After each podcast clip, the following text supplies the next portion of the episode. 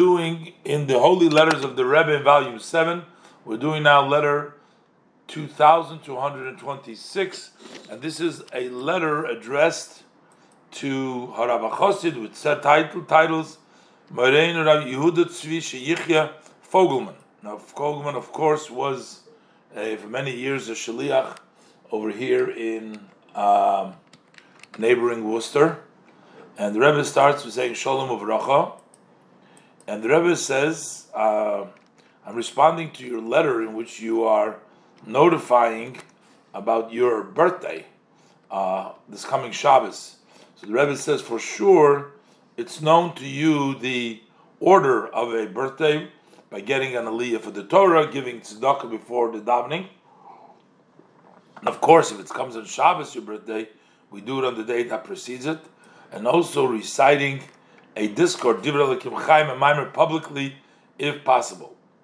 And as far as it relates to those who had the privilege to see the face of my father-in-law, the Rebbe, uh, with the titles, so fitting to what it has been quoted in the Hayom Yom of the 11th day of Nisan, to in solitude uh, reflect for an hour, for a while, and to imagine, picture in your mind and in your brain one of the meetings, personal meeting, the yichidus, that which you have asked and what was answered to you, and then to learn from his Torah.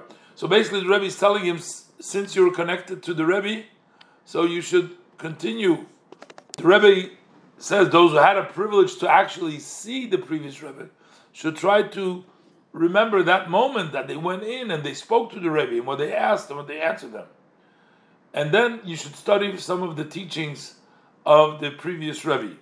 May the blessed Hashem give, and that should be for long life, good years, and success in your holy work.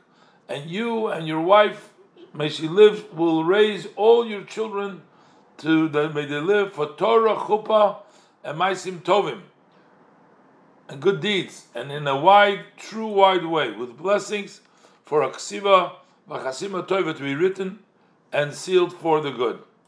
So here you see the Rebbe is instructing him the traditions for a birthday, but the Rebbe says, especially someone who had the great privilege to see and meet with my father, the Rebbe, the Rebbe says, so then for sure you should take that moment and reflect on that moment.